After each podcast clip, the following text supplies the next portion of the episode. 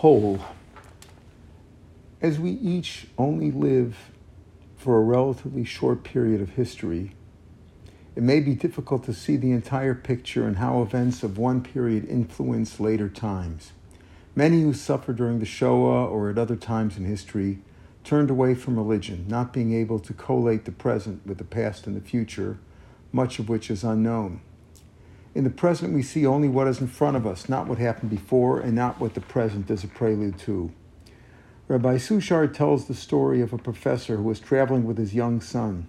The child repeatedly disturbed his father until, in frustration, the professor took out a map and tore it into many pieces, telling his son that if the child could put the map together, he would receive a prize. Amazingly, the young boy put it together in minutes. The astonished father asked his son how he accomplished such a difficult feat, and the boy showed him that on the reverse side of the map was a simple photo of a person. By putting the parts of the photo into place, the other difficult side, the map, fell into place easily. The boy could not have put the many puzzle pieces of the map together, but understanding what a whole person looked like was much easier. In this week's Parsha, Balak tries to get Bilam to curse us by showing him a section of Jews, only a portion. This short sightedness, glancing at only part of us, could allow us to be cursed. There are always among any group those that are worthy of ridicule, contempt, and curse. But Bilam saw our entire nation in all of its history, and there he saw only blessing.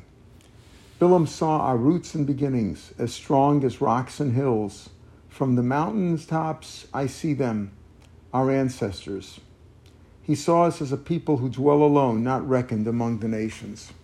We are a unique nation that God has promised will never be destroyed. As an entire nation, we cannot be cursed, but rather we are worthy of blessing.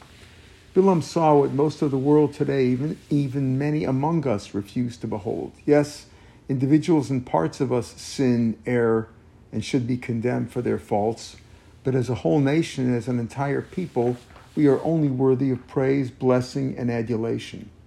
Just look at what we have accomplished and contributed to mankind throughout history. Modern Israel punches way above its weight in medicine, military, cyber, agriculture, arts, science, and so much more. There has never been a more moral army than ours, taking great risks and care not to harm innocents caught in battle. As a whole, we are most praiseworthy, especially when you look at our entire people and our, and our entire history. Legend has it that Napoleon entered a European city and found Jews mourning on Tisha B'Av. One of his generals mocked the Jews, crying over something that was destroyed 1800 years beforehand. Napoleon corrected his general, claiming that people who can mourn for a temple for so long will one day have it back. We know our history. We know we are the only people in history who have made a comeback. Yes, there are some among us who desecrate God's holy name and hurt our cause. And we know that anti Semitism is in the DNA of most of the nations of the world. But as the three weeks begin this week, we also know that we are living in messianic times. May we cease ridiculing one another. May we recognize the greatness of our nation. And may we hasten our final redemption.